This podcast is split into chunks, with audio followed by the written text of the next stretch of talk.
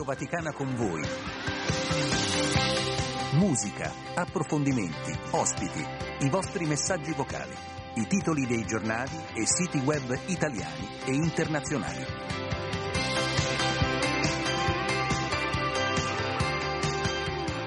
Luce Rossa, siamo in diretta, buongiorno da Andrea De Angelis, le 8 e 11 Radio Vaticana con voi in questo giovedì 25 gennaio, c'è chi mi fa notare è già passato un mese dal Santo Natale, è vero, era il 25 di, di, dicembre, il tempo vola, vola soprattutto in vostra compagnia, ci state scrivendo in tanti al 335 12 43 722. Iniziamo con Ludovico, buongiorno, con la grazia di Dio Padre, ci scrive. Poi ancora una buona giornata, ce l'augura Angelo, salutiamo Mario che scrive Buongiorno, sono sveglio e sono uno splendore, come no? Diciamo che sono sveglio e basta, con tanto di eh, sorriso. Grazie Mario per questo simpatico messaggio. Arriva anche il ricordo da parte di un'ascoltatrice Silvia di suo zio Max che è salito in cielo, ci scrive ha scandito il mio tempo, mio zio mi ha fatto bene più che mille sedute dallo psichiatra ed è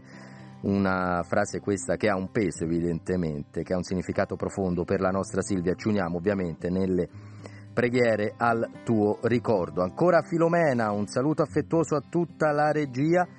Non siete solo voce, siete adesso anche immagine. Grazie per quanto ci regalate perché le parole hanno un peso come quelle pronunciate, scrive la nostra ascoltatrice ieri dal Papa che ha acceso i riflettori sull'avarizia. C'è tanto da dire su questo perché l'avarizia è quella del denaro, ma anche dell'anima, dei sentimenti e delle emozioni. L'amarizia ci rende indifferenti. Così Filomena, vedo anche dei vocali, li ascolteremo tra un attimo. Vi anticipo che saremo tra poco più di un'ora anche in diretta sui social, in diretta su Facebook. Oggi si parla di Mediterraneo, verrà a trovarci un, un amico, un collega, Patrizio Nissirio, che è il direttore di ANSAMED, appunto quella eh, parte dell'ANSA, tutti noi conosciamo l'agenzia ANSA che si occupa specificatamente del Mediterraneo, ma prima parleremo di molto altro, voleremo anche in Armenia e ancora torneremo alle parole pronunciate ieri dal Papa. Iniziamo con un bel brano musicale poi torniamo in diretta con i vostri messaggi.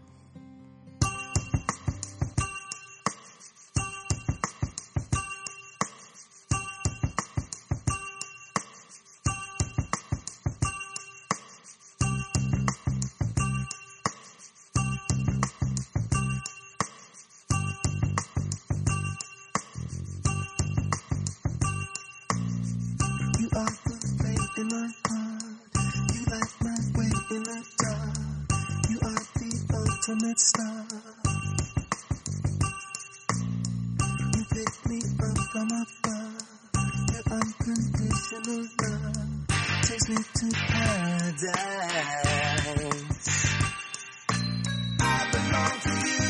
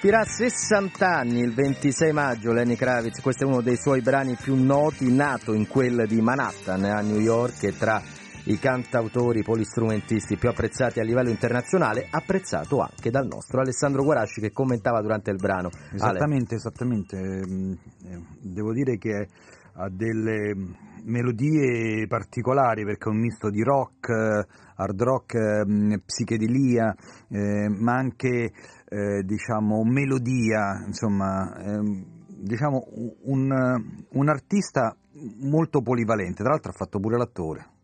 E c'è chi apprezza questo brano anche tra gli ascoltatori, ad esempio ci scrive Zoe, tra l'altro è il nome eh, della, della, figlia dell'artista Zoe, quindi una coincidenza, e poi Anna hanno apprezzato questo brano. Alessandro, prima di venire da te, qualche appuntamento di oggi, quelli che ben conoscete. Alle 12 ci collegheremo con Loreto per la recita della preghiera dell'Angelus e del Rosario. Alle 19 invece da Roma la Santa Messa celebrata quest'oggi dalla Basilica di San Giuseppe al Trionfale. Altro appuntamento a Roma alle 17.30 la Basilica di San Paolo fuori le mura, la celebrazione dei secondi vespri in chiusura della settimana di preghiera per l'unità dei cristiani nella solennità della conversione di San Paolo.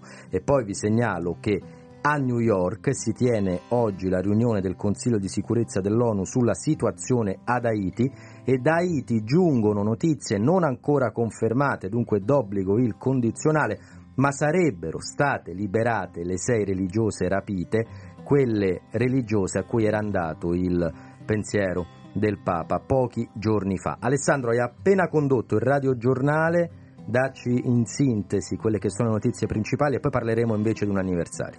E allora, allora notizie principali sono logicamente il Medio Oriente con eh, questo attacco eh, condotto su uno dei quartieri generali del, dell'agenzia ONU per i rifugiati a Cayunis, ci sarebbero almeno nove morti eh, questo razzo adesso c'è un rimpallo delle responsabilità perché Hamas dice che è partito da Israele, Israele dice che è partito eh, da Hamas, mi sembra in qualche modo eh, di rivivere diciamo, eh, quello che è successo eh, nell'ospedale a Shifa che appunto ricordiamoci era stato colpito da un razzo e in realtà non si è mai ben capito da dove fosse partito eh, questo razzo.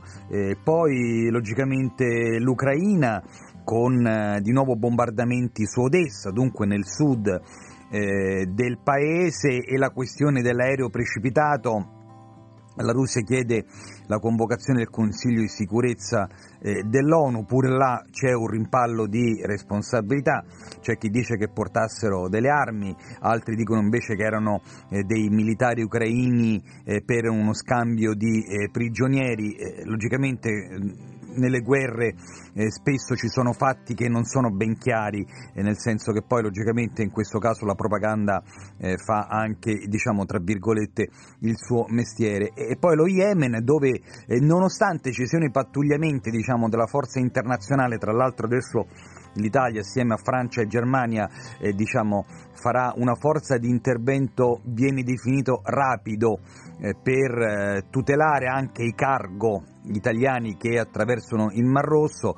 E dicevo c'è stato un attacco nei confronti di ehm, due navi battenti eh, bandiera americana, la Marina americana ha risposto e ha intercettato eh, parte del fuoco che era in arrivo. Su tutto questo eh, c'è anche appunto il, l'appello del Papa, il nuovo appello del Papa per, per la pace, eh, purtroppo dobbiamo dire che sia per quanto riguarda l'Ucraina sia per quanto riguarda Gaza e il Medio Oriente la situazione dei possibili colloqui diplomatici è del tutto ferma. Proprio l'altro ieri si parlava di una tregua a Gaza di due mesi per facilitare lo scambio di prigionieri, però da quello che abbiamo visto oggi eh, la tregua non c'è assolutamente.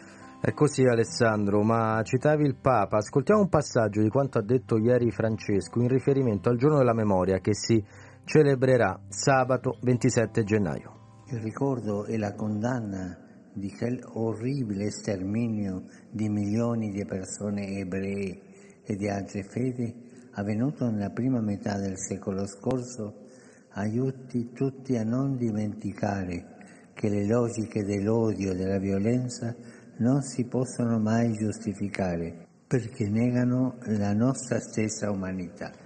Negano la nostra stessa umanità, pagine di storia come quella che ricorderemo tra l'altro Alessandro anche domani alle 12.40 nella nuova puntata di, di doppio clic che prepariamo come ogni venerdì io, te, la nostra Silvia Giovarrosa, Gianmarco Muroni che tra l'altro ringrazio al di là del vetro, mi guida in regia il tecnico del suono è Alberto Giovannetti. Dovete sapere che con le telecamere sono cambiate anche le luci all'interno dei nostri studi ed è complicatissimo ora vedere chi si trova dietro il vetro, però insomma il sorriso di Alberto lo intravedo e Gianmarco mi fa anche cenni con la mano per, per far vedere che è lì. Alessandro, dicevo domani doppio clic, possiamo anticipare qualcosa? So che hai realizzato già un'intervista. Sì, intervista a una suora che ha raccolto diciamo, tutte le testimonianze eh, a Roma di istituti religiosi che hanno eh, nascosto ebrei durante la seconda guerra mondiale.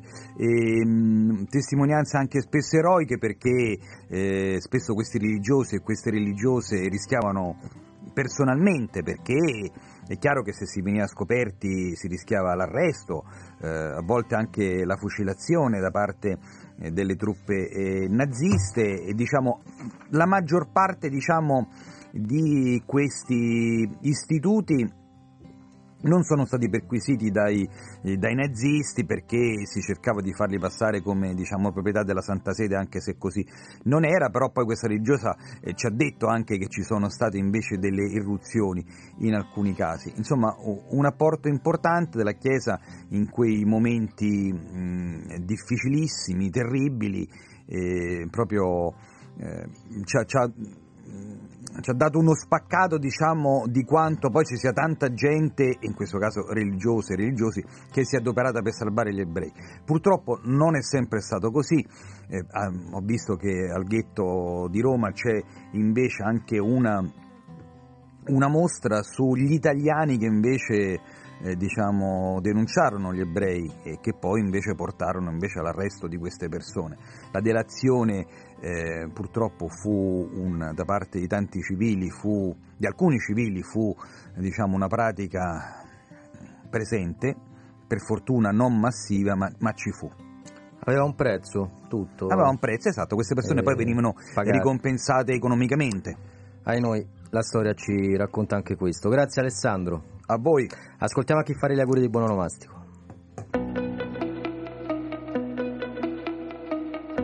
Oggi, 25 gennaio, la Chiesa ricorda la conversione di San Paolo Apostolo.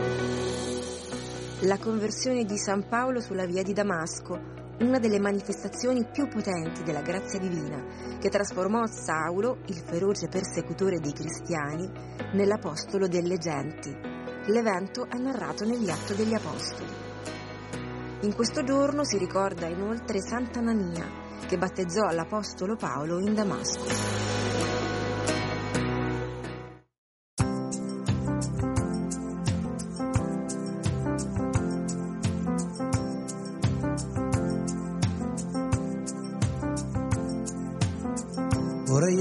Vestito che porterai, il rossetto che userai. Vorrei sognarti come non ti ho sognato mai incontro per strada e divento triste perché poi penso che te ne andrai.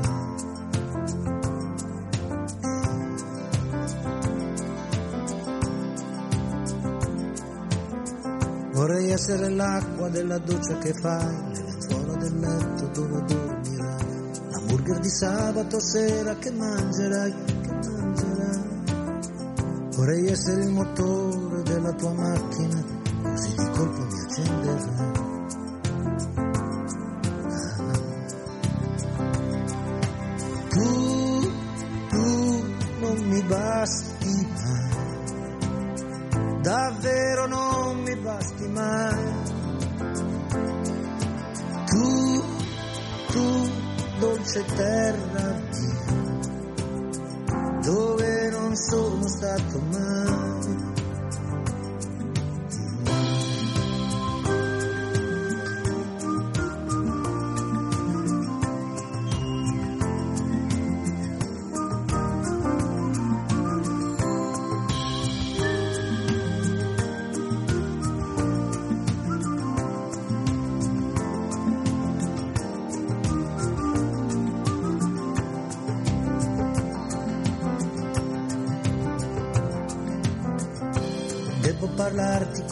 faccio mai, voglio sognarti come non ti mai, essere l'anello che porterai, la spiaggia dove camminerai, lo specchio che ti guarda se lo guarderai, lo guarderai. Vorrei essere l'uccello che accarezzerai, io dalle tue mani non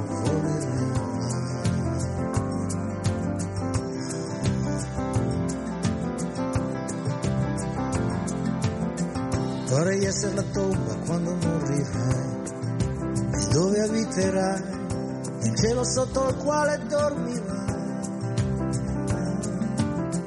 Così non ti lasceremo mai, neanche se muoio e lo sai.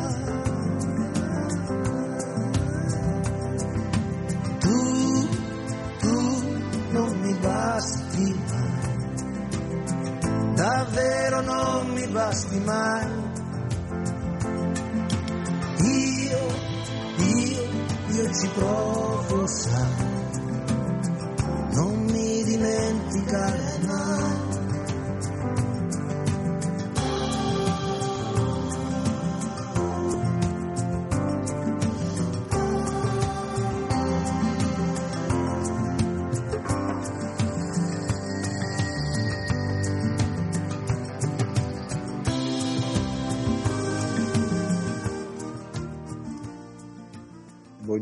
Buongiorno, a tutta la redazione, a tutte e a tutti, a tutti gli altri che condividono come me il vostro pensiero e che vi ascoltano sempre con piacere.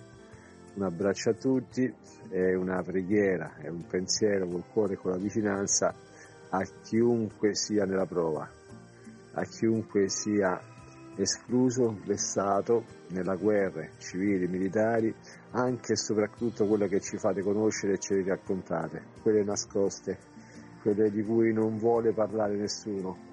Siamo tutti fratelli e sorelle su questa terra. Buona giornata a tutti.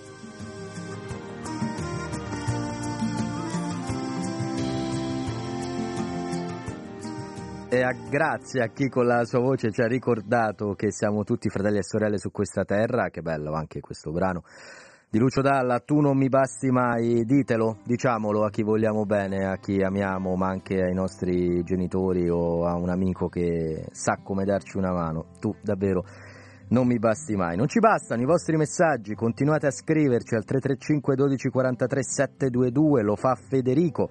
E poi salutiamo ancora Rosario, un abbraccio ci arriva da, vediamo il nome, Paolo e anche Don Luigi che scrive pensiamo e preghiamo, è vero, a volte le due cose insieme.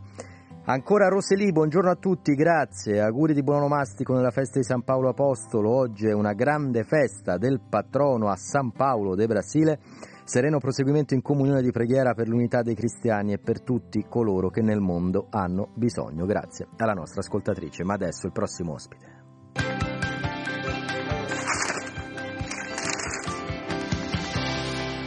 Ciao Gianluca Piccini, osservatore romano, buongiorno. Buongiorno Andrea, buongiorno alle ascoltatrici e agli ascoltatori.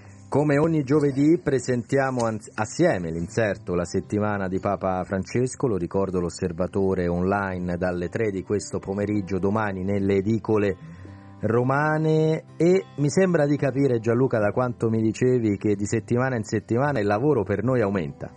Sì, aumenta in maniera esponenziale. Sto notando che con il passare dei giorni il lavoro di sintesi eh, collegato alla crescita della produzione dei testi del Magistero Pontificio eh, è in continuo aumento.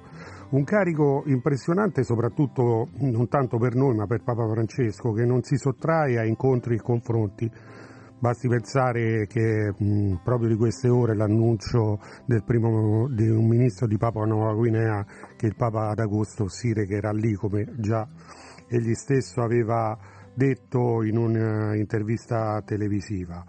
E pensiamo anche che da giovedì scorso a ieri, che è il periodo di riferimento in cui noi confezioniamo l'inserto di cui stiamo parlando, abbiamo registrato ben otto discorsi nel corso di altrettante udienze, due messaggi, un'omelia e due meditazioni, quelle classiche dell'Angelus e dell'udienza generale del mercoledì, senza tralasciare poi gli appelli su temi sempre di attualità come la guerra in Terra Santa e quella in Ucraina, la giornata della memoria che ricorre sabato prossimo e di cui il Papa ha parlato ieri e come dicevano anche prima, la settimana di preghiera per l'unità dei cristiani che si chiude oggi pomeriggio a San Paolo fuori le mura con la presenza di Francesco ai secondi vespri della solennità della conversione dell'Apostolo delle genti. Per quanto riguarda la storia di copertina, Gianluca, oggi cosa ci, ci proponi? Tra l'altro stavo eh, curiosando sulle ore di volo per eh, la Papua Nuova Guinea, ma insomma siamo a doppia cifra sicuramente. Sì, sì, senza dubbio, posso confermare. senza dubbio, decisamente a Sono stato da quelle parti, anzi anche più lontano con Papa Benedetto a Sydney, quindi eh, ricordo un viaggio infinito. Comunque, tornando alla storia di copertina, è firmata dal vescovo Renato Marangoni di Belluno Feltre, che ha guidato i partecipanti all'udienza concessa da Papa Bergoglio nel sessantesimo anniversario del disastro del Vaillant quando una catastrofica ondata spazzò via interi paesi e frazioni provocando 1910 vittime. Una riflessione profonda, quella del presule, ispirata dalle altrettante toccanti parole del pontefice che rimandano a immagini in bianco e nero rimaste impresse nella memoria collettiva di tutti gli italiani come quella del priore di Barbiana, il sacerdote educatore Don Lorenzo Milani, che Francesco ha ricordato incontrando il comitato organizzatore delle celebrazioni per il centenario della sua nascita e di cui parliamo anche nell'inserto settimanale. Ancora un altro momento importante della, della settimana che raccontate è stata la domenica della, della parola di Dio che tra l'altro ricordiamo è stata istituita proprio da Francesco nel 2019, Gianluca.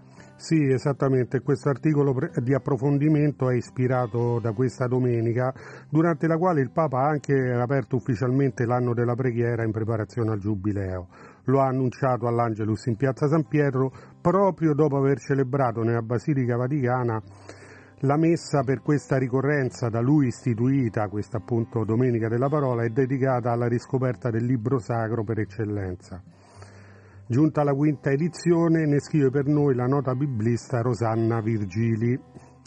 Gianluca, per concludere nostro, questa nostra lettura, queste anticipazioni sull'inserto odierno dell'osservatore romano, il Papa questa settimana ha parlato anche a noi, anche sì. ai giornalisti ha parlato con noi e di noi, tra i tanti temi cui accennavo all'inizio, quello dell'informazione ci interpella particolarmente e personalmente. Ieri San Francesco di Sales, patrono della stampa cattolica, il Papa ha infatti diffuso il tradizionale messaggio per la giornata mondiale delle comunicazioni sociali, che, come, che come quello della giornata mondiale della pace si, si interroga sulle sfide poste alla nostra professione dall'intelligenza artificiale. E poi lunedì scorso aveva ricevuto i colleghi dell'AIGAV, l'Associazione Internazionale dei Giornalisti Accreditati presso il Vaticano, quindi i nostri e i suoi compagni di viaggio in occasione dei pellegrinaggi internazionali, ma anche nella quotidianità, come la messicana Valentina Alazraghi, che è la decana di questo gruppo, e Phil Pullella, reporter della Reuters, solo per citare due dei nomi più noti di questa compagnia. Gianluca, grazie, ti saluto con un messaggio che arriva da Giovanni. Per fermare la guerra nel mondo fermiamo i piccoli conflitti che viviamo in famiglia e nelle nostre realtà. Parole sacrosante che condivido pienamente. Buona giornata. Grazie.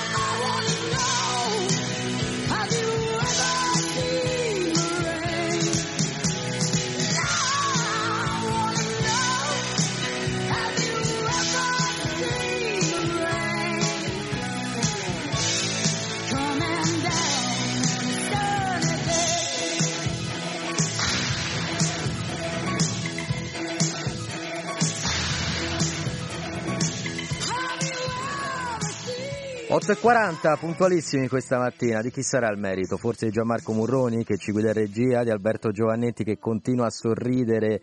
Impeccabile la mano del nostro tecnico del suono oppure di voi che ci state sollecitando come poc'anzi ha fatto Giovanni ma ancora Roseli che ci ha parlato del Brasile, ancora Filomena, Mario, Angelo, i tanti che ci scrivono, continuate, stimolate anche quelle che sono le nostre discussioni, le nostre interviste, anticipateci se potete su alcuni temi e sollevate questioni che vorreste sentire trattare in questo spazio che è il vostro spazio, quello di Radio Vaticana con voi. Adesso andiamo sui siti internazionali.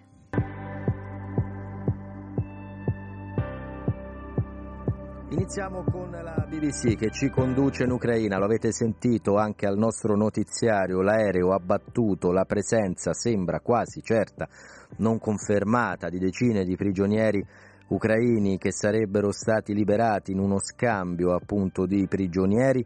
I russi giocano sulla pelle dei prigionieri e l'attacco del presidente ucraino Zelensky, mentre la Russia viceversa accusa Kiev di aver massacrato i suoi connazionali. Nigrizia.it ci conduce in Africa. Dagli Oscar a Berlino crescono le nomination per il cinema africano e poi ancora Le Monde in Francia e si parla di Francia quest'oggi perché spesso l'avete notato questi siti di cui eh, noi parliamo pur eh, appartenendo a questo o a quel paese o continente vanno poi a dedicare le loro aperture a tutt'altra area geografica. Invece oggi in Francia c'è una questione urgente che è quella delle proteste degli agricoltori.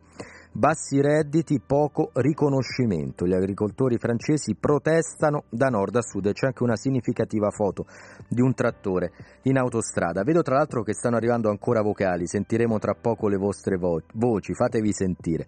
Asianews.it, Myanmar, anche gli estremisti buddisti abbandonano i generali birmani. Lo ricordiamo, sono passati quasi tre anni dal colpo di Stato in Myanmar, era il primo febbraio del 2021, lo ricordo bene quel giorno eh, perché nell'affrontare la questione a livello di notiziari ci confrontammo e c'era abbastanza consapevolezza di quello che stava accadendo, poi nelle settimane successive eh, ne avremo acquisita anche, anche, di più, ricordo anche i tanti appelli del, del Papa per la popolazione eh, birmana, una situazione certamente che continua ad essere non, non semplice. CNN.com, in questo caso si parla di Nato, perché? Perché ieri il Parlamento turco ha approvato la candidatura della Svezia all'adesione nella Nato ed è un, un'approvazione fondamentale in base a quello che è il regolamento appunto dell'Alleanza Atlantica.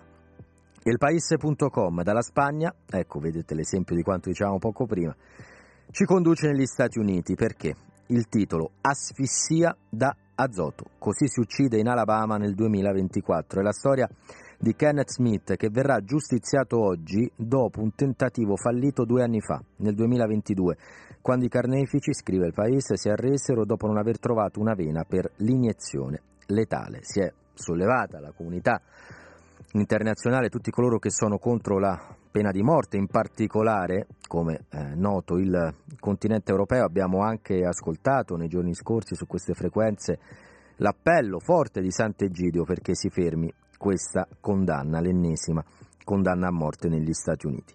Infine in Brasile con Foglia de San Paolo che ci parla però di Argentina, titolo Il paese non si vende, gli argentini scendono in piazza contro le riforme del presidente Milei. Ancora un brano musicale, torniamo indietro di nove anni, andiamo a Sanremo, lei è Malika Ayan, adesso è qui. Se lo vuoi, rimani. Non c'è molto da dire che non sia già detto. Si dice che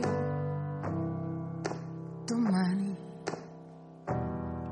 sia solo posto adatto per un bel ricordo.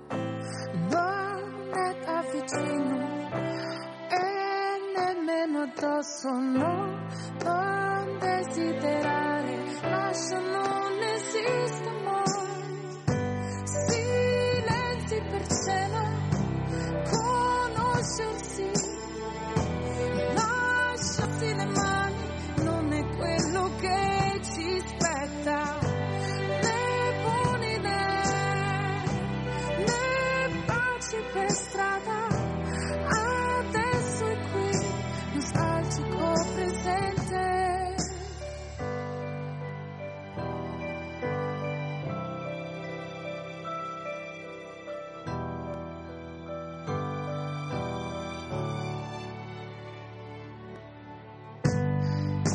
Forse già domani.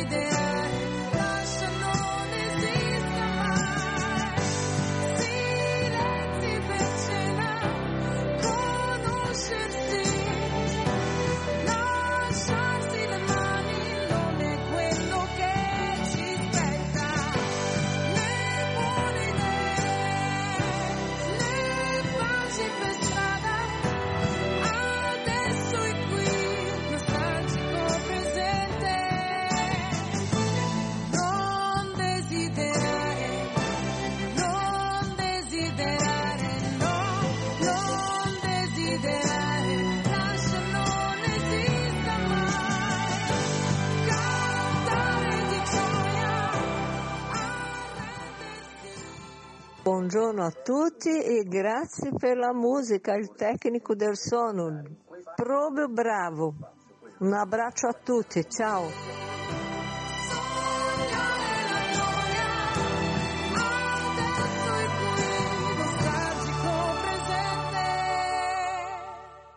Proprio bravo il tecnico del suono, eh? hai capito Alberto? Anche gli ascoltatori. Bene, bene, continuate a far sentire le vostre voci, a mandare i messaggi 335 12 43 722, sono le 8.48, vi ricordo tra poco più di mezz'ora, alle 9.30, avremo nei nostri studi Patrizio Nissirio, direttore di ANSA Med, per parlare di Mediterraneo. Ma voi lo conoscete il Mediterraneo? Noi lo conosciamo davvero, ne parliamo spesso di Mediterraneo, sappiamo i suoi confini, la sua storia, le sue problematiche, le sue unicità, i pregi. Proviamo a a eh, dialogare insieme anche attraverso i social, saremo in radiovisione su Facebook, la pagina è quella di Vatican News, la pagina italiana, dunque mi raccomando 9.30 i vostri commenti, le vostre condivisioni su Facebook su queste frequenze. Adesso andiamo sui quotidiani nazionali. Iniziamo con Avvenire, la prima pagina di oggi. Sentite il titolo, vi dico subito, gli altri giornali non ne parlano, dunque è un'apertura, se vogliamo, unica, quella che il quotidiano di ispirazione cattolica ha deciso di presentare ai suoi lettori. Anziani, si parte. La riforma dell'assistenza al via. Oggi in Consiglio dei Ministri il decreto attuativo della legge delega che stanzia un miliardo per la domiciliarità. Stiamo parlando di un qualcosa che riguarda tutti e chi magari non si sente toccato da questo sa che potrebbe riguardarlo negli anni a venire. La domiciliazione a casa, il, il, il fatto che si possano aiutare gli anziani, essere loro, essere loro vicini.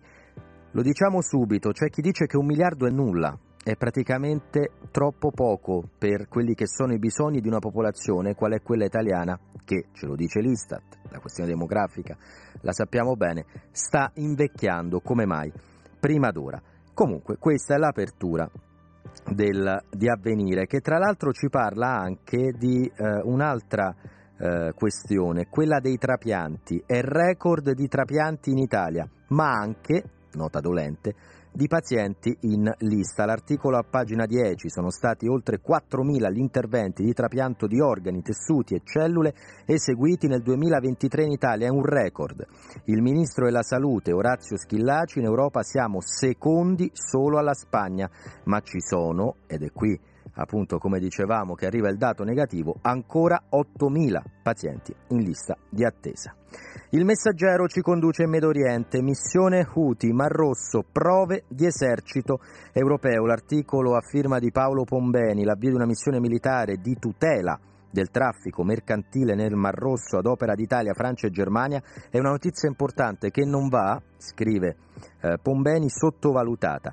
Siamo consapevoli che si tratta ancora di un progetto in itinere, non tanto sulla sua realizzazione, ma sulle modalità, sui contesti in cui sarà inserito e cosa accadrà nel frattempo in quel di Gaza. Per questo è necessario evitare esaltazioni improprie e fuori luogo, ma ciò non significa astenersi dal valutare le prospettive.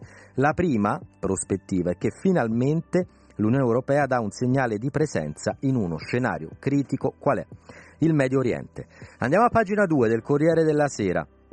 Cade l'aereo dei prigionieri. Mosca-Kiev, accuse incrociate, strage in territorio russo, oltre 70 morti.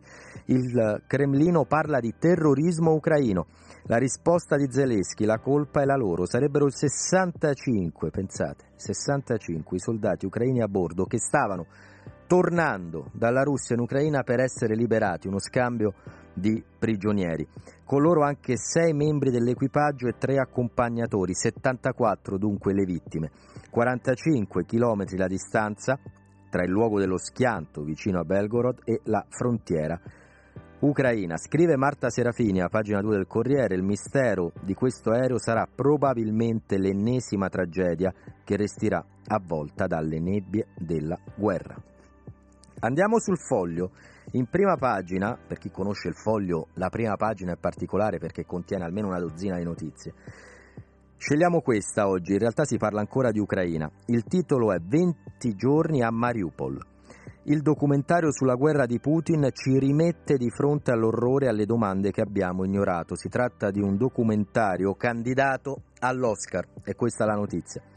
Scrive Paola Peduzzi sul foglio, ti abitui a tutto, ma poi quel tutto non ti esce più dalla testa, dice un medico, mentre avvolge in un lenzuolo il corpicino di un neonato, li appoggia sopra un foglio con la data della morte, lo sistema a fianco agli altri cadaveri, grandi e piccoli, nel corridoio di un ospedale di Mariupol. Questa è l'Ucraina. Da praticamente due anni ci stiamo avvicinando, ieri era eh, il mesiversario, ci stiamo avvicinando al secondo anniversario dell'inizio della guerra in Ucraina. Il tempo ci conduce negli Stati Uniti, Trump stravince le primarie, ma i democrati insistono, vogliono candidare Michelle Obama al posto di Biden, questo secondo il tempo. E poi il giornale ci conduce in Italia, la sfida in aula, scintille tra Meloni, Presidente del Consiglio, Schlein, segretario dei Democratici, Schlein accusa il governo, la destra è fatale, uccidete gli italiani, riferimento ai tagli alla sanità. La Repubblica invece dedica l'apertura a quella che chiama la velina nera, c'è un titolo veramente a nove colonne, come si diceva un tempo, e una foto di, di Giorgia Meloni. Nuovi attacchi di Palazzo Chigi a Repubblica, l'accusa nel bollettino inviato a ministri e parlamentari, Repubblica ci fa la guerra, attenzione.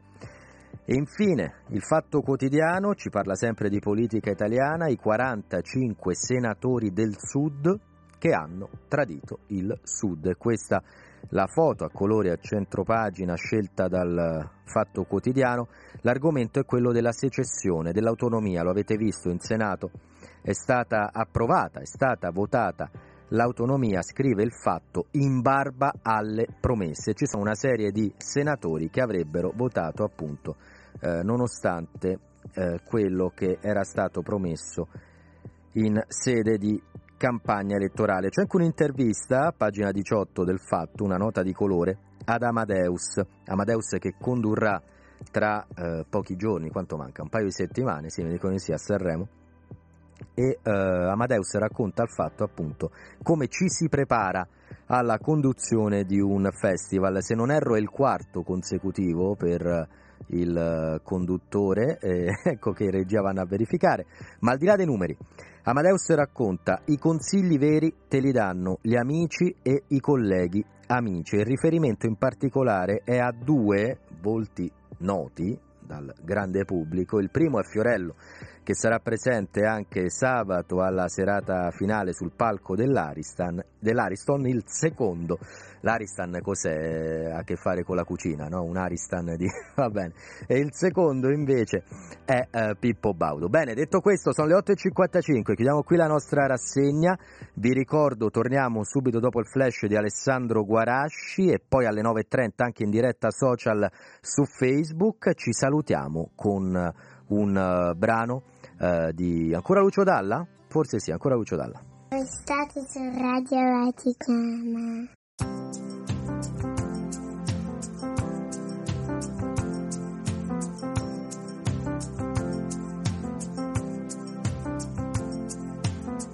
Vorrei essere il vestito che porterai, il rossetto che userai. Vorrei sognarti come non ti ho sognato mai. Incontro per strada e divento triste, perché poi penso che te ne andrai.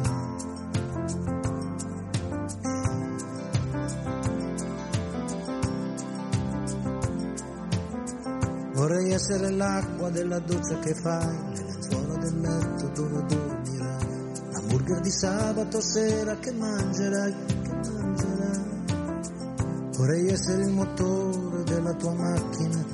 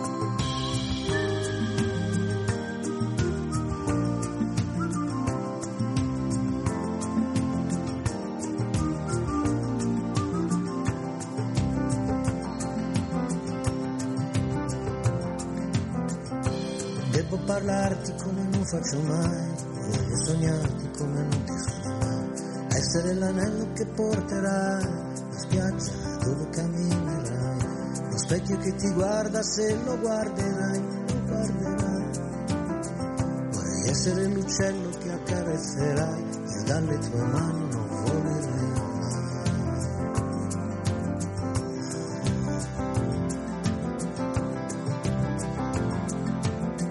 Vorrei essere la tomba quando morirai e dove abiterai, il cielo sotto il quale dormirai. Così non ti lasceremo mai, neanche se muoio e lo sai.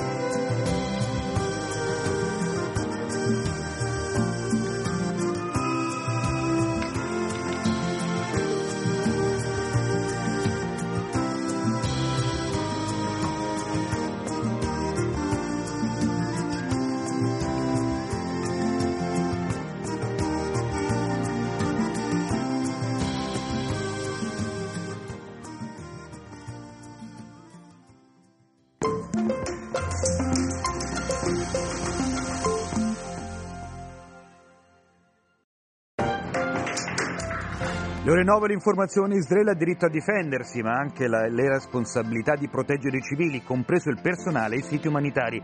Questo è il monito degli USA dopo che ieri sera un attacco israeliano ha colpito un centro dell'agenzia ONU per i rifugiati palestinesi a Khan Yunis, almeno 9 morti. L'Ucraina ha battuto 11 dei 14 droni d'attacco di tipo Shahid lanciati dalla Russia nella notte. Il presidente ucraino Zelensky ha chiesto un'inchiesta internazionale sull'aereo caduto in Russia che trasportava 65 prigionieri ucraini. Per la Russia serve invece una convocazione del Consiglio di sicurezza dell'ONU. Attesa per oggi dalla BCE la decisione sui tassi e la conferenza stampa della Presidente Lagarde. I mercati però premono per un taglio, ma il board della Banca Centrale Europea sarebbe determinato a lasciare i tassi invariati. Per ora è tutta la nostra informazione, noi ci risentiamo alle ore 10.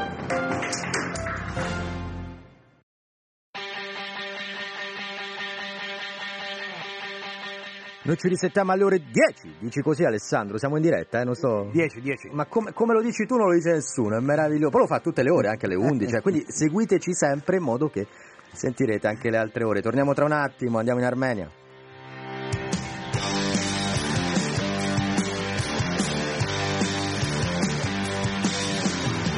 Sotto gli occhi da sempre distratti del mondo,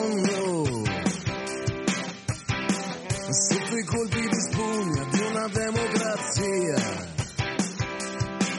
C'è chi rissa sperando e chi disperando, e c'è chi visse comunque morendo, c'è chi riesce a dormire comunque sia andata, comunque sia. Sotto gli occhi annoiati e distratti del mondo, la pallottola in canna della calligrafia. La giustizia che aspetti è uguale per tutti, ma le sentenze sono un vero ritardo. Avvocati che alzano il calice al cielo sentendosi Dio. C'è qualcuno che può rompere il muro del suono, mentre tutto il mondo si commenta da solo. Il bicchierino sfregato nel buio, più luce di quanto vediamo, c'è qualcuno che può rompere il muro del suono.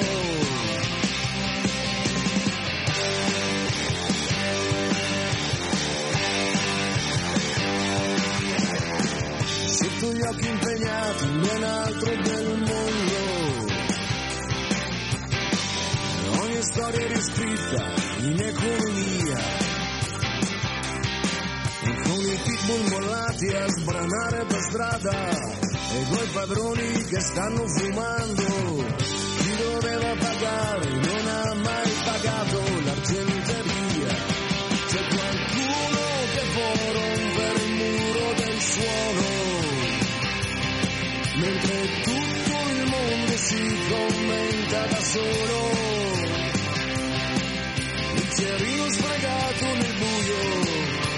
Più luce di quanto vediamo. C'è qualcuno che può rompere il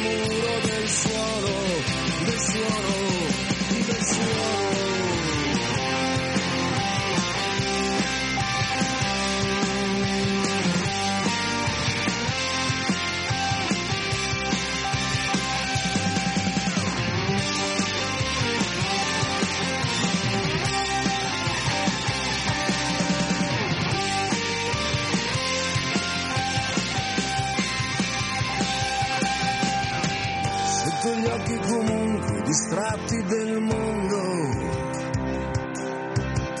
Si rovesciano centro e periferia. Il vampiro non cambia, pistola alla tempia, non chiede scusa per tutto quel sangue. Chi doveva pagare non ha mai pagato per la carestia. Chi doveva pagare non ha mai pagato l'argenteria. Chi doveva pagare non ha mai pagato. C'è qualcuno che può rompere il muro del suono. Mentre tutto il mondo si commenta da solo. Bicchierino sfregato nel buio ha più luce di quanto crediamo.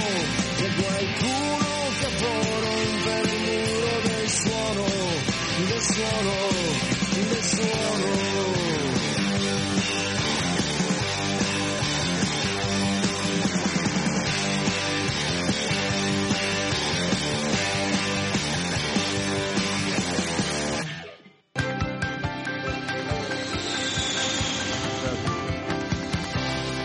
Le 9.05 puntuali si riaccendono i microfoni, Radio Vaticana con voi, la seconda parte di queste due ore insieme. Vi ricordo che tra una ventina di minuti saremo in diretta anche sulla pagina Facebook di Vatican News. Potete già andare e cercare il link della diretta, semplicissimo, perché eh, lo trovate subito nella, nella bacheca di Vatican News, la pagina italiana.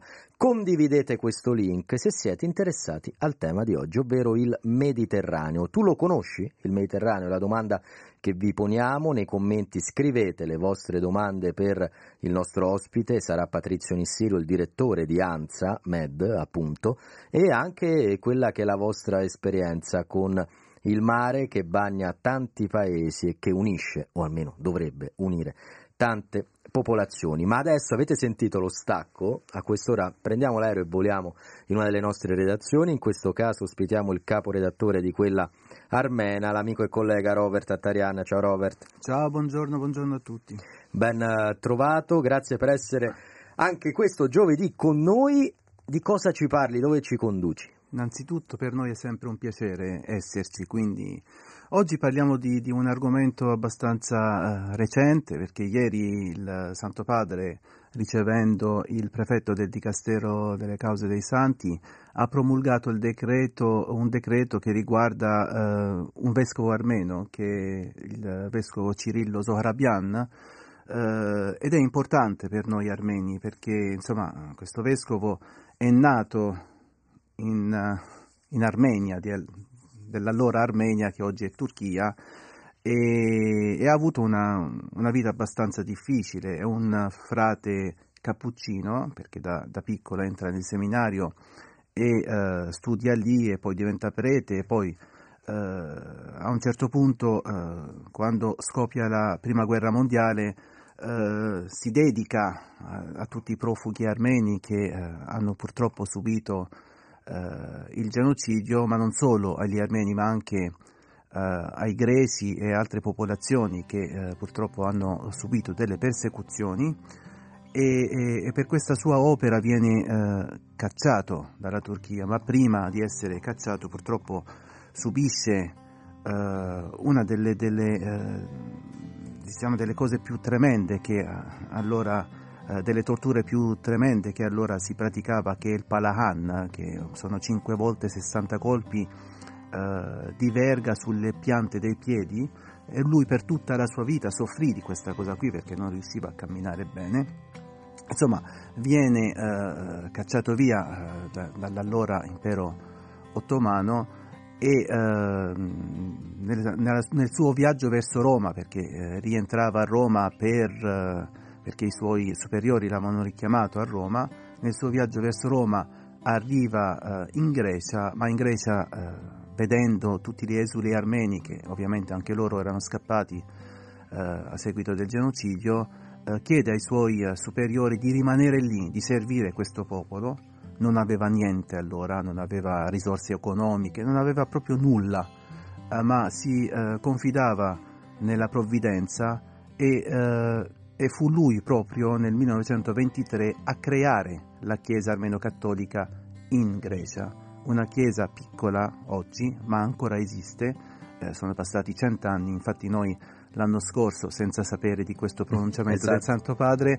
avevamo fatto una rubrica dedicata proprio alla Chiesa armeno-cattolica in Grecia e anche a lui ovviamente perché è lui il fondatore di questa, di questa Chiesa. Uh, lui viene nominato vescovo ma rifiuta inizialmente questo, questo titolo, diventa ordinario degli armeni cattolici in Grecia eh, solo che nel 1936 anche il governo greco non lo vide di buon occhio un po' per il suo modo di fare, di lavorare, un po' per motivi attribuiti a lui politici, ma lui non c'entrava niente.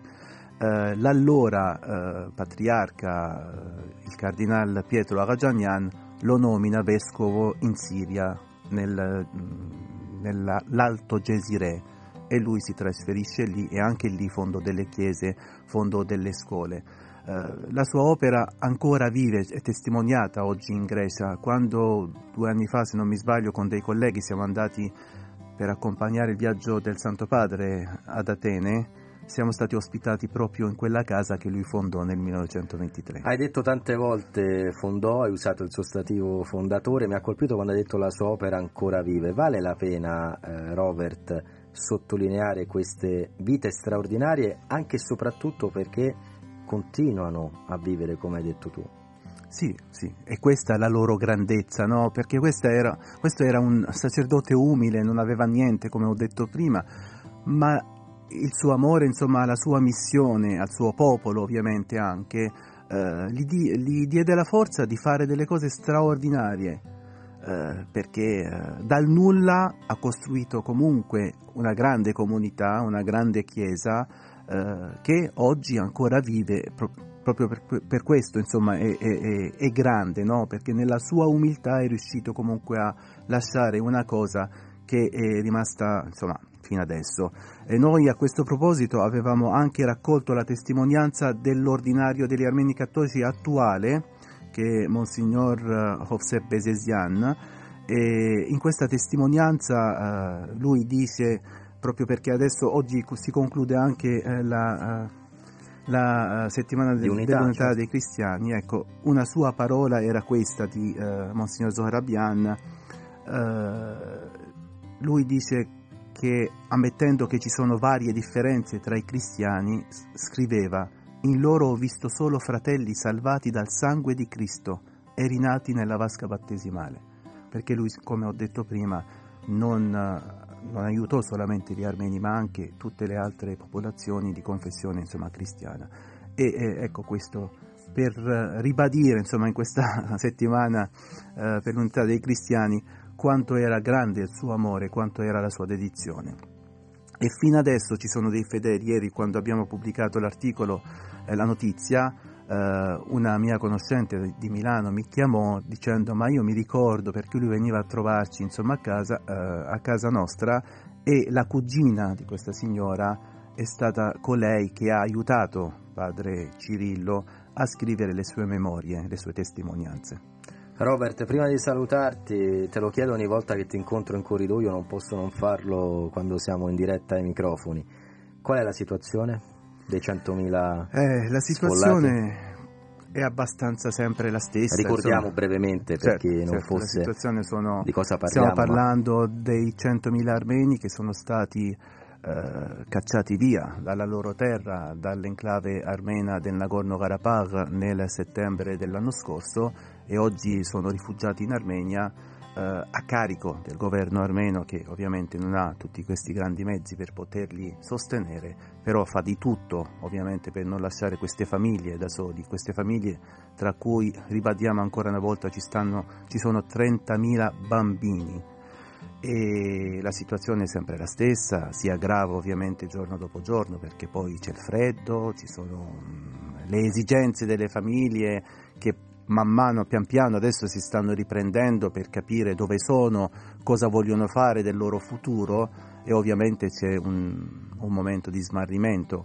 Ho parlato con alcune persone che eh, dan, stanno dando aiuto a queste famiglie, mi dicono oltre alle esigenze diciamo, materiali c'è anche un'esigenza psicologica da affrontare perché queste persone hanno perso tutto, tutto e non hanno nemmeno la possibilità di andare a piangere oggi sulle tombe dei loro cari perché l'hanno lasciati lì e se ne sono andati via.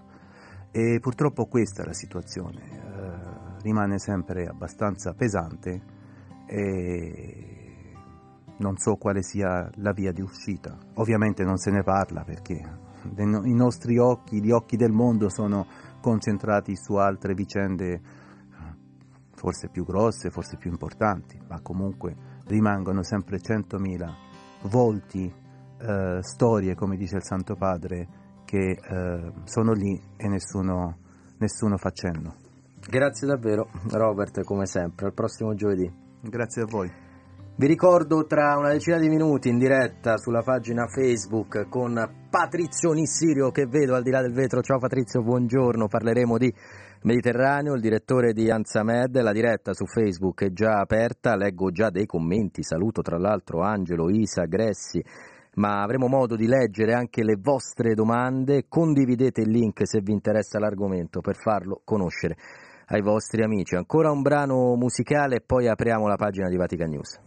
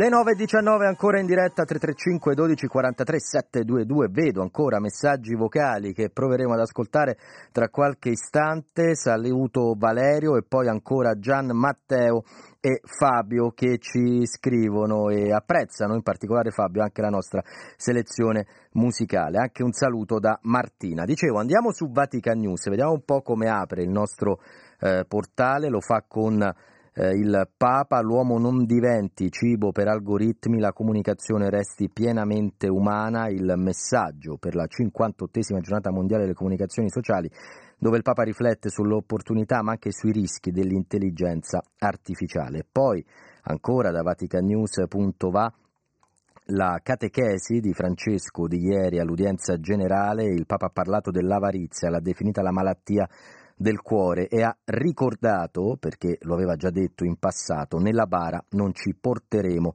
i beni accumulati. E poi per quanto riguarda gli esteri sono tanti gli approfondimenti, le storie. Anche ad Haiti la giornata di preghiera per la liberazione di tutte le persone rapite. Tra l'altro posso eh, confermarvi la notizia che poc'anzi avevamo eh, anticipato, è arrivata la conferma dell'arcivescovo di Haiti sono state liberate le sei religiose che erano state rapite per le quali aveva lanciato un accorato appello il Papa pochi giorni fa. Dunque possiamo confermare quanto annunciato dai media di Haiti alle eh, prime ore del mattino, in realtà alla tarda notte di Haiti, perché lo ricordiamo a quest'ora sono le 3 e 20 di notte lì, sono state liberate le sei religiose. Restiamo su Vatican News per adesso ascoltare anche un contributo audio, perché a Roma lunedì gli studenti del liceo classico Visconti, chissà magari anche qualcuno che all'ascolto ha studiato al Visconti, hanno incontrato Gerardo Colombo, Agnese Moro, Adriana Faranda per riflettere sullo strumento giuridico che permette a quanti hanno commesso reati, a persone offese, di incontrarsi. In sostanza si è parlato lo scorso lunedì, gli studenti Visconti hanno potuto affrontare questo tema della giustizia riparativa, un percorso, scrive Tiziana Campisi nel suo articolo, che eh, consente di dialogare di fronte al dolore. Ma ascoltiamo proprio l'ex magistrato Gerardo Colombo al microfono di Tiziana Campisi. Quali frutti sta dando il percorso di giustizia riparativa? Ma secondo me di frutti ne dà, ne dà, sono dei frutti veri eh, e il frutto è quello della riconciliazione sostanzialmente, cioè è una cosa anche un pochino più complessa, nel senso che i frutti sono tanti, eh, che consistono nella riconciliazione con se stesso, da parte della vittima e da parte del responsabile, prima di tutto con se stessi, e nel restaurare una relazione che era distrutta, quella tra la vittima e il responsabile, e nell'anche, eh, eh, io direi, testimoniare, no? eh, che è una strada percorribile. E tutte queste cose messe insieme, chissà quanto tempo ci vorrà, però eh, auspicabilmente ci porteranno a vedere sia la risposta che io credo soprattutto la prevenzione, no? attraverso una strada che non sia la strada della minaccia per chi trasgredisce, ma sia la strada della comprensione reciproca e quindi della soluzione dei conflitti prima che arrivino a esplicare tutte le conseguenze negative che generalmente esplicano.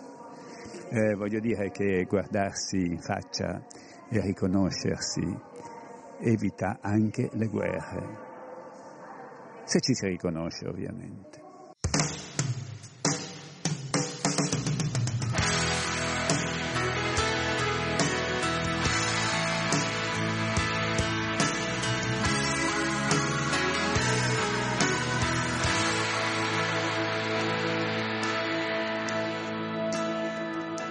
E grazie dunque a Gerardo Colombo, grazie a Tiziana Campisi, a voi che continuate a scriverci. C'è Isabel, l'ho perso il messaggio, eccolo qui. che scrive ascoltando Radio Vaticana con gran piacere ho sentito pronunciare la parola Mediterraneo che mi fa pensare a tutti i paesi che oggi vivono una situazione di conflitto armato o di guerra. Arrivi davvero il messaggio di Dio, il messaggio eh, della pace. Tra poco uscirò di casa perché devo uscire, ma magari mi fermerò al bar per un caffè e continuerò a seguirvi. Grazie Isabel, bello questo messaggio. Seguiteci anche in radiovisione, parliamo appunto di Mediterraneo tra pochissimi istanti sulla pagina Facebook.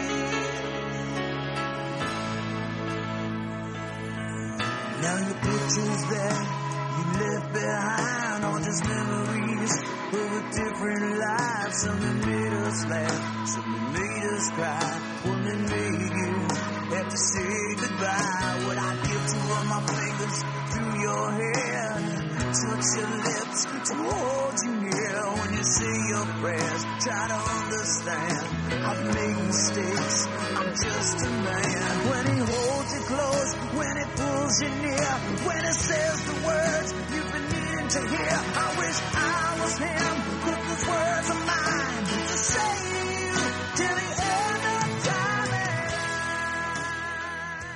Buongiorno cari amici della Radio Vaticana, un saluto molto speciale dalla Spagna, sono Teodoro, il vostro amico qui dal nord della Spagna, della Castiglia, Palencia, eh, divisando adesso le montagne del nord della cordigliera cantabrica, dei picchi europei.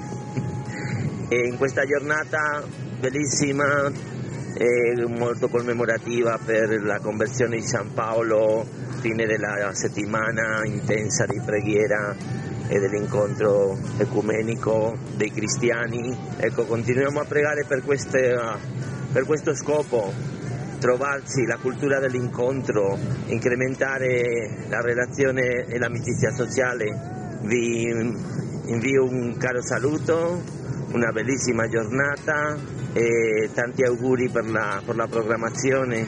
Ciao!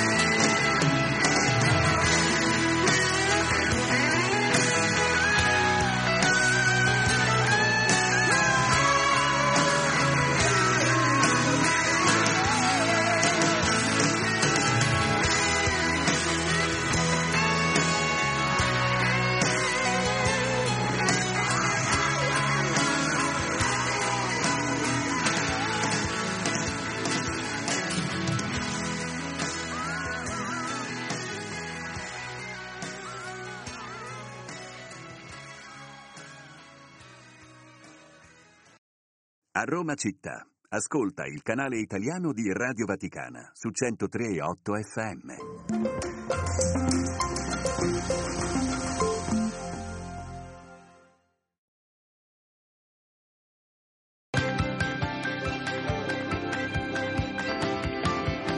Bentrovati da Andrea De Angelis, ancora in diretta anche su Facebook. Un saluto a chi ci segue sulla pagina di vaticanews.it. È veramente un piacere avere un amico, prima ancora che un collega oggi in studio con me.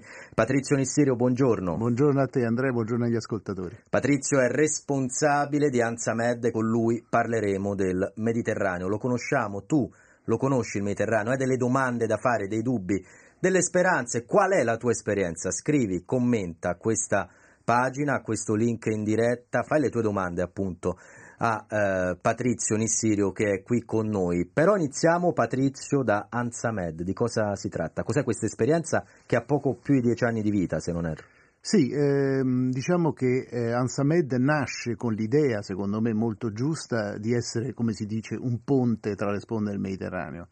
Eh, originariamente era in tre lingue, italiano, inglese e arabo, adesso è rimasto solo l'italiano e l'arabo, ma continua in questa missione, cioè quella di raccontare alle, alla sponda sud quello che succede in Europa e in Italia in particolare e viceversa informare il pubblico italiano su tutto quello che riguarda il Mediterraneo. Parliamo però di Mediterraneo allargato, quindi ci spingiamo anche nella penisola arabica e eh, talvolta anche in Iran e Iraq se le notizie sono rilevanti per il Mediterraneo. E visto che ci spingiamo oltre, lo facciamo ogni giorno, lo sapete, anche nei nostri notiziari non possiamo non iniziare da un conflitto che dura da più di 100 giorni, conflitto armato. Utilizziamo bene le parole perché i conflitti li abbiamo tutti, i conflitti armati vorremmo che non esistessero.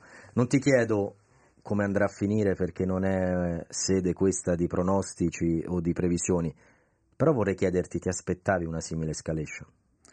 Beh, eh, partiamo dal fatto che eh, l'attacco del 7 ottobre è una cosa senza precedenti, che ha mostrato non solo eh, il livello di preparazione terroristica, militare, chiamiamola come vogliamo, di Hamas, ma anche l'impreparazione di Israele su quel fronte. Eh, quindi, eh, come dire, ha scatenato una crisi eh, che va oltre il pur incredibile e mostruoso bilancio di 1200 morti e adesso con decine di migliaia di morti nella striscia di Gaza ha preso proprio le sembianze di una catastrofe. Eh, francamente eh, la tradizione di Israele era quella di colpire eh, in maniera mirata, eh, poi in, questi, in, queste operazioni ci sono sempre quelle che vengono definite eh, vittime collaterali, ma insomma non sono mai collaterali, sono vittime. Però questa è un'offensiva eh, totalmente distruttiva che ci fa anche capire, almeno parlando con alcune persone in Israele e, e, anche qui in Italia che sono vicine a questa vicenda, eh, il trauma psicologico che ha rappresentato. Per questo la risposta è così violenta e naturalmente tutto ciò, questa è una mia personale opinione, non porta niente di buono perché chi semina guerra difficilmente poi potrà raccogliere semi di pace. Eh, io spero che le ostilità finiscano prima possibile perché conviene a tutti, mettiamola così. Ringraziamo Cinzia che ci scrive grazie al Signore per averci donato un altro giorno, pensiamo a chi si trova in zone di guerra. Ed è vero ogni giorno è un, è un dono, ancora Maria Teresa, Danila, Danute, che nome particolare il tuo Danute, ciao, poi Rita Fabio, Carlotta, Anna Maria Angela, in tanti ci state scrivendo, fate anche le vostre domande, una è arrivata, ci chiedono se sei lo stesso che scrive romanzi gialli, Patrizio. Sì. Sono proprio io. ne vogliamo consigliare uno? Beh, eh, ce n'è uno che sarà in uscita quest'anno, ancora la data non la so dire, si chiama Lava ed è un romanzo giallo ambientato sul Vesuvio, che, diciamo, dove ho una parte delle mie radici. E dunque il consiglio è anche quello di leggere bei libri, anche perché a volte lo sappiamo, a Natale ci rechiamo nelle librerie per regalare i libri e poi magari dimentichiamo di, di farlo. È sempre un bel regalo. Ma si prestano ancora i libri, Patrizio? Ma eh, si, prest- si, prestano a chi promette di riportarli. Li riporta? Eh, 50 e 50. 50 e 50, un bel rischio. Mediterraneo, dicevamo, tu lo conosci il Mediterraneo e la domanda che abbiamo posto oggi a voi che ci state seguendo su Facebook è una domanda che riguarda tutti. Le parole che usiamo di più a volte sono quelle meno note, sei d'accordo? Facendo questo lavoro ti rendi conto che il Mediterraneo a volte è un po' sconosciuto, è troppo vasta magari come area o ci interessa troppo poco quello che accade ai nostri vicini? Ma eh, intanto ha due percezioni. Una, Mediterraneo, ci, ci, fa pensare automaticamente al sole, al caldo e al mare, che va benissimo. Dall'altra è quella diametralmente opposta, che è quella che ci fa pensare a tutte le crisi, le guerre innanzitutto, le migrazioni, che sono un dramma che continua nonostante le guerre, anzi le guerre eh, spingono le migrazioni, questa è un altro, un'altra riflessione che forse bisognerebbe fare da qualche parte. E quindi ecco, queste due visioni sono un po' in contrasto. Io quello che penso è che il Mediterraneo, ma come sempre è stato nella sua storia, è una zona dove si sviluppano crisi importanti con ramificazioni globali, ma è anche un luogo di straordinaria opportunità. Anche in tutte queste guerre, anche in tutte queste crisi, gli scambi, per esempio, culturali tra le sponde del Mediterraneo non si sono mai fermati eh, artisti della sponda sud che vengono in Europa, viceversa artisti europei che vanno nei paesi eh, della, della, costa nordafricana e, e, oppure del Medio Oriente. È un, eh, dire, uno scambio che, che, fortunatamente ha una sua vitalità impossibile da bloccare, lo spero che sia impossibile almeno. Però eh, certo eh, tutto quello che succede, perché poi non c'è solo il conflitto in Medio Oriente che ormai eh, come sappiamo sta spaziando anche un po' oltre i confini del, del, dello scontro tra israeliani e palestinesi. Eh, in tutto questo, eh, diciamo, tutti i paesi più o meno sono in qualche forma di crisi. Pensiamo al Libano, che ha una crisi economica drammatica, pensiamo alla Libia, un paese ancora diviso, eh, oppure le, le, tensioni che esistono sempre, per esempio, tra Marocco e Algeria sul dossier dei Sahrawi. Cioè, è una zona dove queste cose eh, sono sempre covano sotto le celle quando non esplodono. Però al tempo stesso pensiamo a tutti i festival di cinema, qui a Roma si tiene un bellissimo festival cinema mediterraneo eh, dove vengono parecchi ospiti, alcuni non vengono fatti partire e, e questo ci, ci, fa capire anche eh, che la realtà irrompe purtroppo anche ne, negli eventi culturali. Hai detto prima di esplodere covano sotto la cenere e poi alcuni non vengono fatti partire. Hai anticipato due domande, una di Giovanni e una di Luca. Giovanni, che salutiamo, ci chiede del vulcano che si trova al centro del Mediterraneo, se è una minaccia reale. E invece Luca pone un'altra domanda, ciao Luca, anche a te, perché Patrizio non si parla più dei migranti? Non si parla più di migranti, io ne parlo tutti i giorni e voglio aggiungere in questo che l'ANSA è partner di questo progetto sostenuto da, dall'Unione Europea che si chiama Infomigrants, in cui insieme ai colleghi tedeschi e francesi facciamo un notiziario non sui migranti ma per i migranti, per informarli dei rischi, delle opportunità, dei servizi che possono trovare, eh, per metterli in guardia contro i trafficanti di esseri umani. Quindi di immigrazione si parla e come eh, ed è lo, lo, dicevo anche prima, è uno dei dossier più importanti che esistono nel Mediterraneo. Quindi no, è, è giusto sottolineare il fatto che bisogna occuparsene e per fortuna ce ne occupiamo. Se Luca ci scrive si parla poco di migranti è perché probabilmente si riferisce ad un'informazione non so, magari al telegiornale delle 20, a, a, ciò che legge rapidamente sul cellulare e, e evidentemente non a quello che, che Anza Med, lo ricordiamo, di cui Patrizio Insirio è responsabile, fa ogni giorno. L'ANSA in generale. E ANSA in generale. Ma poi, signori, eh, c'è appena stata una nomination per Garrone, per io capitano, mi pare che le migrazioni siano veramente sotto ai riflettori.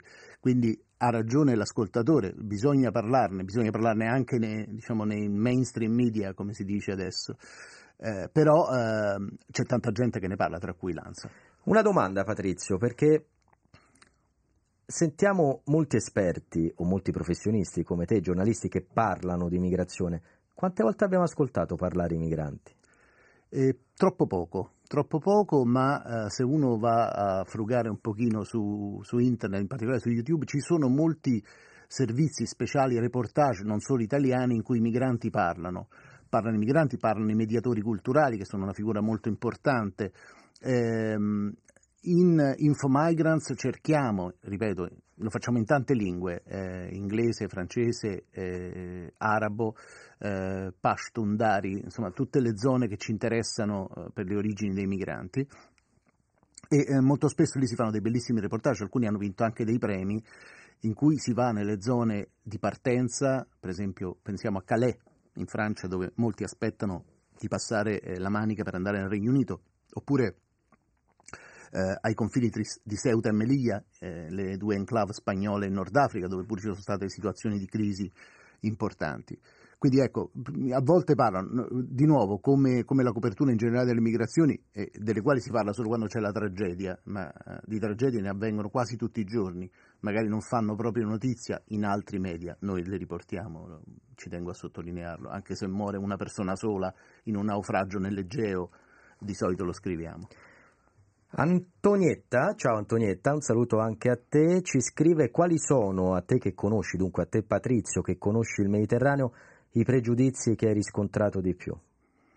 È pieno, è pieno di pregiudizi perché non sono solo nord contro sud, adesso sto eh, facendo una grossolana approssimazione, ma anche tra i vari paesi eh, del Nord Africa, per esempio, ci sono delle, così, delle inimicizie, dei, dei, dei, luoghi comuni. Io credo che eh, il, il, luogo comune più terribile sia eh, quello di, di guardare solo ai numeri perché una cosa che tengo sempre a sottolineare e a scrivere, eh, i migranti sono persone, sono persone con una storia, sono persone con sofferenze, con nostalgie, con aspirazioni. Ecco, distruggere tutto questo eh, sotto a un numero è veramente un peccato terribile. Eh, c'è da dire pure che ehm, bisogna, a mio modo di vedere, avere un approccio laico verso le migrazioni, che sarebbe sono tutti esseri umani, vanno tutti rispettati, ma ci sono anche delle regole da rispettare. I migranti non sono tutti buoni o tutti cattivi, questa è la verità, come tutti gli altri peraltro. Infine Patrizio, e lo ricorderà chi è all'ascolto, vi ricordo siamo con Patrizio Nissirio, responsabile di Anzamed in diretta sui social, tu che ci stai seguendo commenta, poni le tue domande, condividi la diretta sulla tua pagina Facebook, dicevo lo ricorderete anche voi, poco più di dieci anni fa il primo viaggio di Papa Francesco fu nel Mediterraneo, a Lampedusa. Il Papa e il Mediterraneo, Patrizio, quanti appelli, quante dichiarazioni di Francesco, come sono arrivate anche a chi si occupa ogni giorno di quest'area? Il Papa eh, ha un ruolo incredibilmente importante, eh, parlando di migrazioni, ma parlando anche di pace perché ci tengo, sono contento di essere qui perché voglio sottolineare il fatto che il Papa è l'unico l'unico che parla esclusivamente di pace, senza se e senza ma. E questa è una, una potenza incredibile. Purtroppo non viene abbastanza ascoltato. Eh, come credo abbiamo detto in pre- un precedente nostro incontro, il Papa eh, parla a tutti, non parla ai suoi, ai cattolici. Quindi anche sulle migrazioni si rivolge a, eh, a, una, diciamo, a un pantheon di persone infinito, cioè di qualsiasi religione, di qualsiasi colore, di qualsiasi convincimento. Quindi anche nel caso delle migrazioni secondo me non viene abbastanza ascoltato, eh, anche da persone che si professano credenti e questa è una cosa veramente eh, quasi grottesca. Eh, quindi secondo me eh, bisogna dargli più spazio, noi lo facciamo naturalmente, abbiamo degli eccellenti colleghi vaticanisti che, che danno spazio alle, eh, così, alle parole del Santo Padre ogni volta che, che, tocca argomenti così sensibili, ma anche quando non tocca argomenti così insensibili, ma è difficile perché di solito il Papa parla di cose importanti, non di sciocchezze. Grazie a Silvia, Cosimo, a Cinzia e ancora ad Anna che ci stanno scrivendo su eh, Facebook. La parola pace, la parola guerra risuona. Patrizio, prima di salutarti, guardando in camera alla, davanti a te, un saluto tu a chi ci ha seguito.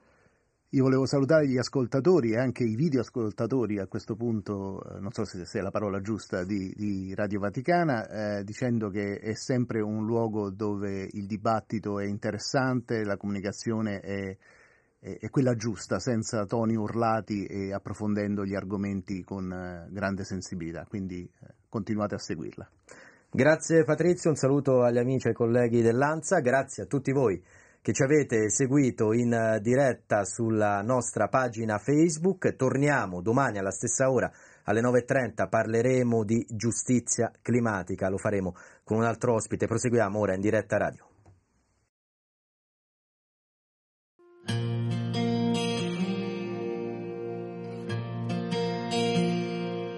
Buongiorno alla fantastica mitica Radio Vaticana, un santo sereno giorno. Grazie per il prezioso lavoro che fate. Mi piacerebbe sentire il regalo mio più grande, dedicarlo a, la voglio dedicare a mia sorella Valentina. Grazie a, a Dio per il dono della vita. Preghiamo perché ci sia la pace nel mondo che soltanto Lui ci può donare, che mandi santi operai nella sua linea e soprattutto voglio dire grazie alle catechiste per il prezioso dono che, facciamo, che fanno e tra di loro mi ci metto anch'io. Ecco. Grazie, un fortissimo abbraccio a tutti voi, Serena. È il regalo mio più grande. Vorrei donare il tuo sorriso alla luna perché di notte chi la guarda possa pensare a te. Per ricordarti che il mio amore è importante. Non importa ciò che dice la gente perché tu mi hai protetto con la tua gelosia. Che anche che molto stanco il tuo sorriso non andava via. Devo partire però so nel cuore la tua presenza. È sempre arrivo e mai partenza. Regalo mio più grande. Regalo mio più grande. Eh, eh.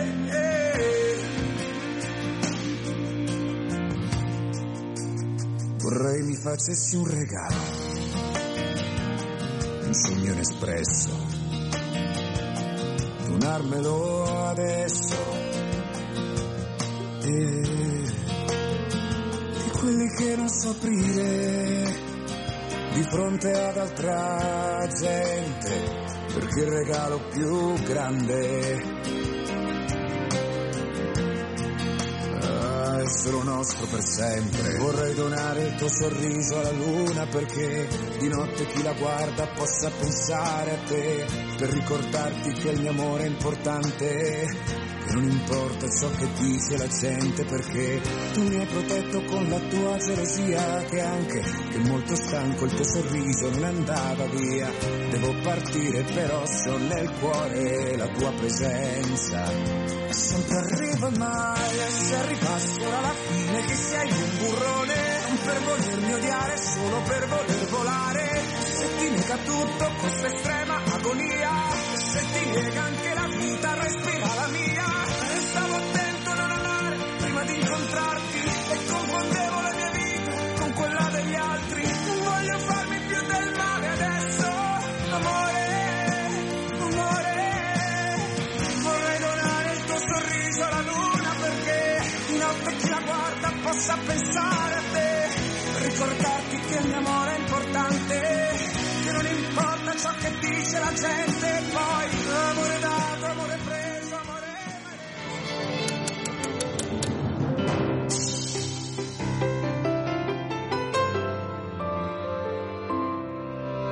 Devo ringraziare Patrizio Ciprari, Bruno Orti, Alberto Giovannetti e poi tutta la squadra MCR capitanata da Vittorio Rossi, in regia il nostro Gianmarco Murroni per la diretta appena conclusa sui social, non l'ho fatto in diretta e dunque chi ci seguiva sui social non avrà sentito questi ringraziamenti, ma almeno in radio era doveroso farlo. Le 9.47 con due minuti di ritardo e mi scuso per questo, accolgo il responsabile della redazione musicale Pierluigi Morelli. Ciao Pierluigi. Buongiorno Andrea. Dove ci, ci, porti oggi in musica? Allora, faremo un po' un viaggetto a, nei, mh, praticamente nei nostri prossimi, nelle nostre prossime trasmissioni, perché eh, parleremo, vabbè, all'inizio, adesso volevo ricordare eh, la trasmissione di questa sera, delle 22. 22 in punto, 22 eh? in punto, non potete sbagliare. Mi raccomando, eh, che ehm, c'è lo scrigno musicale, il giovedì c'è Spazio EBU, quindi una, eh, un particolare scrigno musicale che è dedicato ai concerti che vengono offerti dalle radio della Unione Europea di Radiodiffusione e che vengono, possono essere mandati in onda dalle altre radio che sono associate eh, al, appunto all'Unione. E questa sera in particolar modo c'è un concerto che era stato registrato dalla VDR, eh, Sinfonia Orchestra, diretta da Christian Macelaru, con Renaud Capuçon, il famoso eh, violinista francese, come solista, e in cui eh, si potranno ascoltare il concerto per violino orchestra di Bela Bartok, una delle pietre miliari per, eh, della, della musica del Novecento per questo strumento, e eh, la sinfonia numero 1 in Re il Titano di Gustav Mahler. E andando avanti eh, parliamo del, invece del, della trasmissione di domani, di venerdì, eh, il Cimento dedicata alla musica antica. Sempre alle 22. Sempre alle 22, che si aprirà con un concerto di Antonio Vivaldi per fagotto.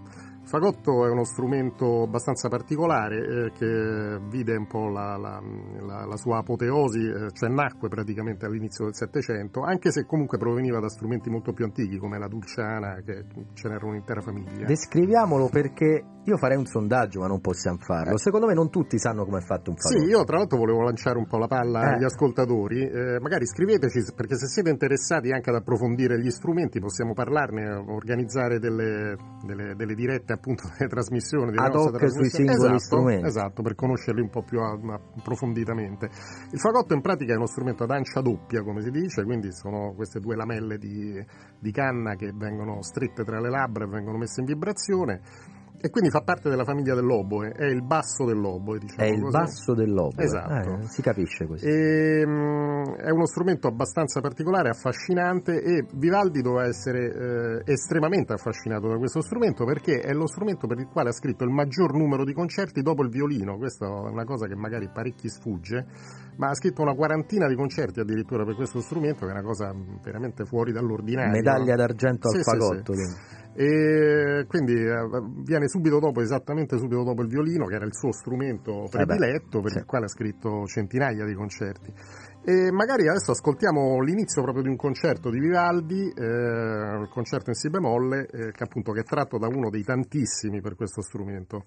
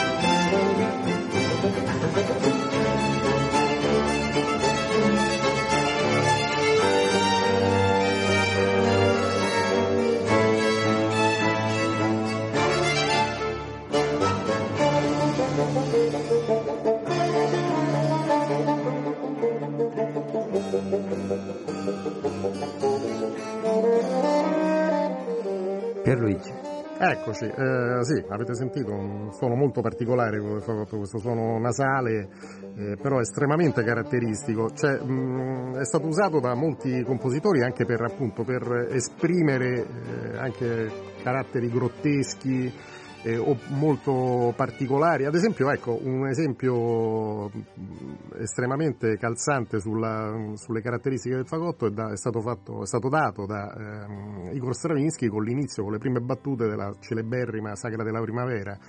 eh, dove lui sfrutta il fagotto addirittura sul registro acuto, quindi gli fa emettere un suono estremamente particolare, estremamente eh, misterioso, eh, cosa che, si, che calza perfettamente per, per tutto il resto poi della, per introdurre tutto il resto della composizione.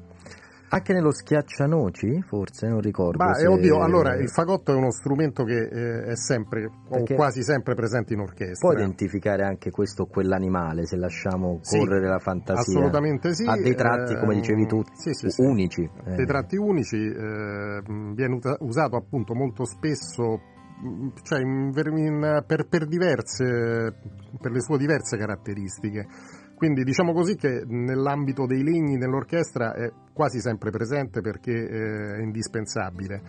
Quindi è uno strumento che eh, lo troviamo praticamente sempre in coppia eh, nell'orchestra sinfonica e, oltre a questo io volterei pagina però a questo punto, quindi ri- ribadisco agli ascoltatori che se vogliono ci scrivano e così vediamo un po' di eh, riuscire magari Esatto, a, io, io a mi, mi sono chiuso su, su questa cosa dello schiaccianoci e il personaggio di Clara, che poi diventa fata confetto, viene rappresentato dal fagotto, dunque l'abbiamo trovato perché come dicevi tu ci sono sempre i fagotti in un'orchestra, in questo caso due, eh, nello, nello, schiaccianoci appunto ed è la fata che viene rappresentata dal, dal fagotto. Ci arriva una richiesta sulla chitarra perché ha detto non ho mai capito quante ne esistono. Scrive eh, chi lo scrive? Aspetta un attimo, vediamo, lo scrive Maria, Maria. È ecco. vero perché allora proviamo classica, elettrica? No, vabbè, allora potremmo la, andare avanti. Sì, sì, sì, la, la, chitarra, insomma, la chitarra è la chitarra classica. ed è quella. Ed è quella. Poi chiaramente ci sono tutte le altre varianti, diciamo così, tra virgolette, che sono state utilizzate nella musica non colta, diciamo, e che sono appunto la chitarra elettrica. Quando è stata elettrificata è diventata poi prima chitarra acustica amplificata, poi chitarra elettrica. E poi c'è l'oculele elettrica... da non confondere con sì, la chitarra. No, quella non c'entra nulla, esatto. lì, lì, ci sarebbe da, da eh, fare uno più studio. di una puntata possiamo fare. Sì, perché l'ukulele probabilmente addirittura deriva dalla, dalla chitarra rinascimentale che venne portata dai conquistadores nel Sud America e poi da lì si è sparsa fino ad arrivare anche appunto alla... Secondo me ha avuto un'ottima idea con gli strumenti Pierluigi, possiamo andare avanti almeno fino all'estate a parlare di strumenti, ma invece oggi abbiamo ancora un'altra pagina da sfogliare sì, insieme. Sì, sì, eh, volevo parlare, eh, cioè anticipare magari quello che invece è la trasmissione di domenica, trasmissione di musica sacra, perché... Eh, Orario? Eh, orario sempre 22. Ah, anche la domenica, sì, sempre sì, 22. Sempre 22, ehm, perché eh, manderò in onda due oratori, eh, uno di Giacomo Carissimi e uno di Marc-Antoine Charpentier. Eh, Giacomo Carissimi, del quale quest'anno ricorre eh, il centenario. E quindi, è un, siccome è stato un compositore che veniva definito addirittura il maestro dell'Europa musicale, perché ehm, vennero a Roma a studiare con lui, lui era un gesuita di Marino, quindi è nato nei Castelli, è vissuto a Roma, eh, soprattutto lavorò nel Collegio Romano e, nel, e, fu maestro di cappella nella chiesa di Santa Pollinare, vicino Piazza Navona. Splendida. Tra chiesa, l'altro, tra l'altro. esatto. E, mm, ed è stato uno dei maestri di alcuni tra i maggiori compositori poi del Seicento musicale eh, cioè europeo. Uno di questi fu Marc-Antoine Charpentier, eh, che viene mm, ricordato forse dai più, anche da quelli un po' più grandi, perché eh, la, l'inizio del suo Tedeum è stato usato la, come sigla dell'Eurovisione. Eh, però appunto Charpentier che è un musicista assolutamente francese che lavorò alla corte di, cioè nella, nella Francia di Ressole però era forse uno dei più italiani come formazione paradossalmente perché invece Jean-Baptiste Lully che è il più francese dei compositori francesi era italiano perché si chiamava Giovan Battista Lully ed era fiorentino quindi, e quindi ho voluto eh, avvicinare questi due autori, il maestro e l'allievo, con eh, due, eh, due, storie, si chiamavano così, perché l'oratorio in genere ha il testo in italiano, l'istoria, che era una cosa tipica romana del Seicento, aveva il testo in latino. Giusto, esatto, in latino. Perché questo? Perché c'era una confraternita, quella della, del Santissimo Crocifisso, dell'oratorio del, del, Santissimo Crocifisso a Roma, che era composta da tutti i nobili che avevano l'usanza durante la settimana santa di ritrovarsi e parlare in latino. Quindi facevano anche esecuzione di musica in latino, fra di loro parlavano esclusivamente in latino probabilmente erano anche abbastanza noiose. Nel 600 questo? questo nel 600. Sì, ah. eh, quindi perché c'era questa ostentazione di, di erudizione oltre ogni limite. E però appunto poi incaricavano i musicisti più in voga all'epoca a Roma per eh, comporre delle cose e mh, tra l'altro eh, tra tutti gli oratori che Carissimi compose per questo oratorio e anche per il collegio romano, il collegio gesuitico, ce ne fu uno che divenne famosissimo eh, nel Seicento, travalicò addirittura i confini di, dell'Italia, divenne famoso in tutta Europa, che fu lo Jefte. E ce lo fai ascoltare? Faccia, ascoltiamo il coro finale, il coro, eh, il, il coro, un coro di, più, piuttosto triste, perché parla della morte appunto di, di Jefte, però questo brano qui è diventato talmente famoso che è stato trascritto da decine di autori poi. Grazie, grazie per Luigi Morelli, grazie, grazie a, a, tutta la regia davvero affollata quest'oggi, vedo Gustavo Messina che non avevo salutato prima, gli altri insomma li abbiamo già eh, detti, grazie di cuore a voi che ci avete scritto, appuntamento a domani, ci salutiamo con questo brano, poi il flash, il notiziario flash delle 10 e ricordatelo se c'è motivo per lamentarsi ce ne sono sempre almeno due per non farlo. Ciao!